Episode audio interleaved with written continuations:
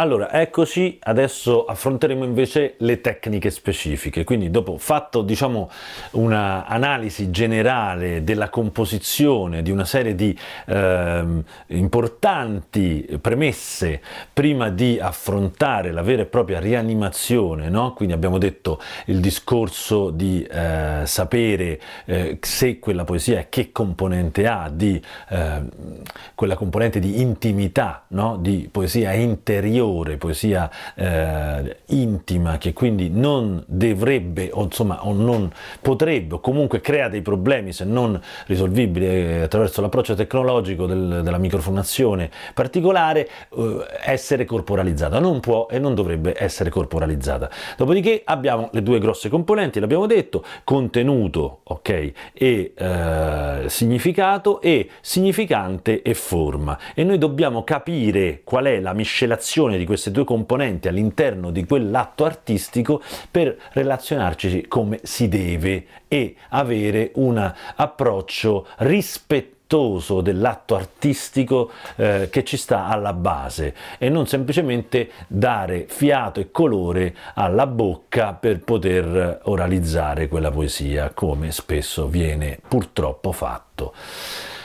Eh, allora, quali sono quindi le tecniche? Nel momento in cui riteniamo che quindi tutte le premesse che abbiamo fatto siano soddisfatte, quindi quella poesia eh, può essere corporalizzata, andiamo a vedere che cosa significa, che cosa ho incontrato io, cosa ho scoperto come eh, modalità per ripristinare la parola. Allora, noi abbiamo una situazione, abbiamo il fenomeno di un morto, abbiamo detto, un morto che sta sulla carta che deve essere rianimato. Quello è, è un fenomeno che noi conosciamo molto bene perché la creazione, la nascita della parola, noi la conosciamo perché noi abbiamo, non siamo nati parlanti, ma eh, in tenerissima età abbiamo appreso la parola e questo è un apprendimento che in qualche maniera doppia su un livello eh, più vicino a noi quello che è successo filogeneticamente, il momento in cui chi dice 170.000, chi dice 200.000, chi dice 500.000 anni fa,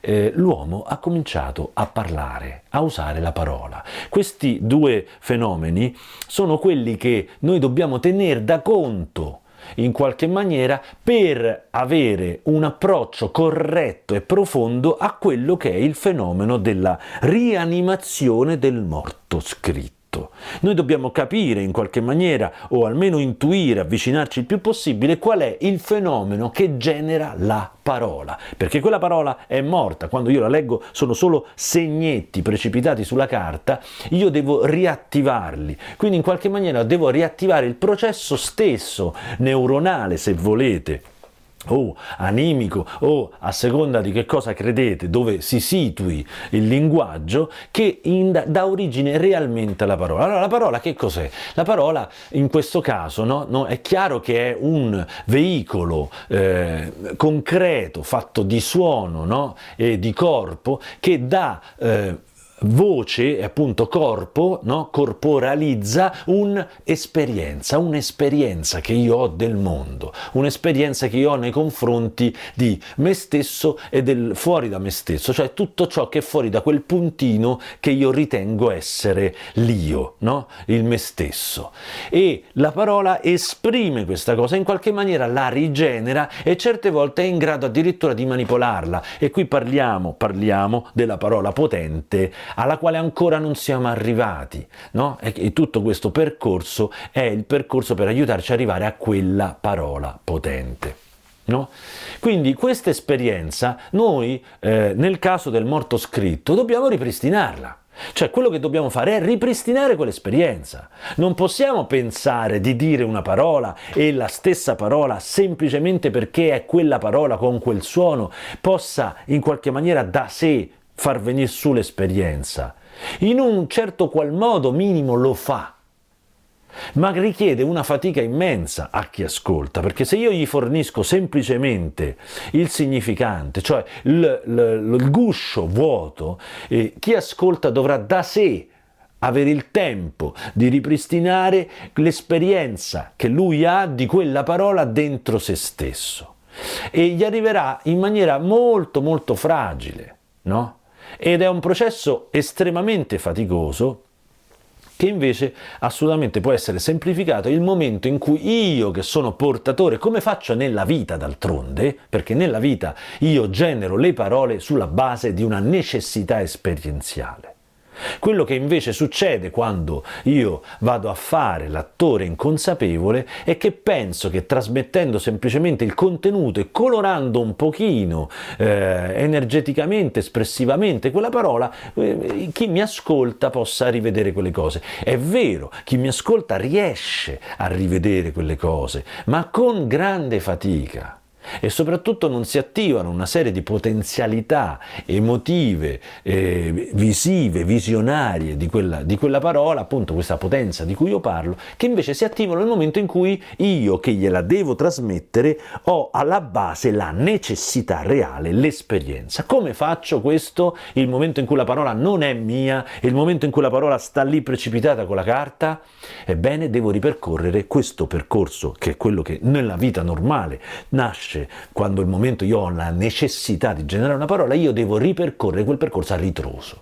Per cui devo riempire il contenuto, no? Eh, quindi l- il significante deve essere abitato da un significato che io rigenero attraverso l'immaginazione. L'immaginazione, no? Io devo fare un'azione, continue azioni dentro di me per riempire quei vuoti vessilli precipitati sulla carta di un, un'immagine ok? Un'immagine. Io questa la chiamo denubificazione, nel senso che è come se la parola, in qualche maniera, il significato della parola e la parola stessa nella sua potenzialità, cioè questa fusione di significato e suono, stessero in una sorta di nebbia. Io la devo riportare fuori da quella nebbia, quindi devo denubificare e tirar fuori qualcosa che emerge. Immaginate questa grossa nebbia cui, in cui si agitano le cose che vogliono essere portate in essere. Ecco, il momento momento in cui io riesco a portare in essere una cosa, quella si denubifica, esce da questa nebbia. Ma non è finita lì, perché una volta che io ho in qualche maniera sono riuscito a isolare no? e quindi a tirar fuori un'immagine che abita quella parola, pensate, e sono diverse eh, caratteristiche di immagini, no? l'immagine per esempio delle, dei nomi è proprio un'immagine, se io immagino un albero devo immaginare un albero, devo vedere dentro di me un albero, se è un verbo io devo immaginare un'azione, devo vedere dentro di me un'azione, se un avverbio sarà a, aggiunto all'azione, quindi è tutto tutto questo, tutto questo deve essere agito dal corpo perché il corpo è il tramite più forte che noi abbiamo per ripristinare in noi tutto questo. Quindi io vado a immaginare l'albero e lo dipingo con le mani davanti a me. Quindi come se lo creassi nell'aria o in queste nubi davanti a me e lo toccassi o lo sfiorassi con le mani. Se io dico eh, correre, io devo avere un'azione nel corpo che preme per questa corsa. Se io dico eh, mio, io devo avere un'azione che in qualche maniera ripristina nel corpo il mio, perché la parola nacque così. La parola non è nata come astrazione intellettuale fonico-sonora, ma è nata come corpo ed espressione musicale della voce. Per cui potete immaginare un uomo di 500.000 anni fa davanti al fuoco che, ah, che fa questa, ha questa espressione, gli esce fuori questo ah, e ha questa espressione per dire suo, la sua meraviglia e il fuoco che ha davanti, il fuoco che ha davanti. Quindi per ripristinare la potenza di quella parola io devo ripristinare anche un qualche, un, una gestualità una gestualità legata a questo. Quindi denubificazione, no? Quindi denubificazione è l'atto immaginativo che io vado a ricreare dentro di me eh, isolando finalmente eh, la, la, diciamo, la qualità di quella parola specifica. No? Dopodiché però questa cosa non è finita, no? questa cosa si associa all'atto fisico e dopodiché io devo mettere in atto una, quella che io chiamo la sculsione, cioè la sculsione, come dice la parola stessa, è una ripetizione eh, eh, quasi ossessiva di, questo, di questa azione immaginativa finché io non sento che questa eh, connessione all'interno eh, proprio del mio cervello o della mia anima sia ricreata tra il vessillo vuoto, quindi il significante di albero, e il significato di albero, l'immagine, finché io non riesco a reinserire l'immagine all'interno del significante. A quel punto il significante non sarà più un guscio vuoto, ma sarà animato da quell'immagine. Per farlo, io per creare, per eh, avere questa denubificazione, io devo operare con una sculsione, quindi con una ripetitività, quindi tentando cercando più volte di aiutare il mio cervello, la mia anima a ripristinare questa connessione finché non la sento finché non la sento, finché non sento che questo è avvenuto, che quindi albero non è solo il suono di albero, ma ha dentro in sé l'immagine dell'albero. Ora, questo tipo di discorso però purtroppo non è ancora sufficiente perché eh, questo lavoro è il lavoro che gli attori diciamo più in gamba riescono a fare dopo dopo averci lavorato un pochino, no? E io la chiamo connessione, sono connessi in qualche maniera, ma non è sufficiente, perché c'è un lavoro che è molto importante, che implica la, eh, la capacità di essere, di riuscire a creare un significato specifico, personale. Cioè, quando io ricreo, eh, devo ricreare, rianimare la parola albero, non devo solo e non posso solo pensare a un albero generico, perché quello che passerò sarà una denubificazione molto bassa, usando sempre la metafora della scultura, è come se fosse un basso rilievo o addirittura una pittura quasi senza spessore perché quell'immagine non ha niente di personale e specifico. Se io voglio trasmettere qualcosa che ha un senso profondo, che quindi si emerge nella sua denubificazione, no? fino a diventare un basso rilievo, un alto rilievo o addirittura prendere autonomia, una statua staccata dal fondo in qualche maniera, e poi addirittura un golem, eh, laddove arriviamo alla, proprio alla massima potenza di quella, di quella rianimazione, ebbene io devo dargli specificità. Quindi io devo pensare a un albero mio, specifico, alla mia esperienza, come d'altronde, ribadisco, stiamo ricostruendo al contrario il eh, fenomeno della creazione della parola nella vita anche quotidiana, come d'altronde mi succede nella vita quotidiana, dove io genero una parola perché ho una necessità mia specifica. Non comunico mai la necessità generica dell'albero archetipo scritto sulle, sui quadretti delle letterine dell'alfabeto, perché quella lì è assolutamente quasi piatta. È una connessione, qualcosa ci metto dentro, non è solo il suono di albero, è albero e c'è un'immaginetta di albero, ma quell'immaginetta è talmente sbiadita, talmente generica, che la potenza di quella rianimazione sarà molto relativa, una potenza appunto da eh, pittura o basso rilievo, ma non uscirà mai fuori come dovrebbe uscire.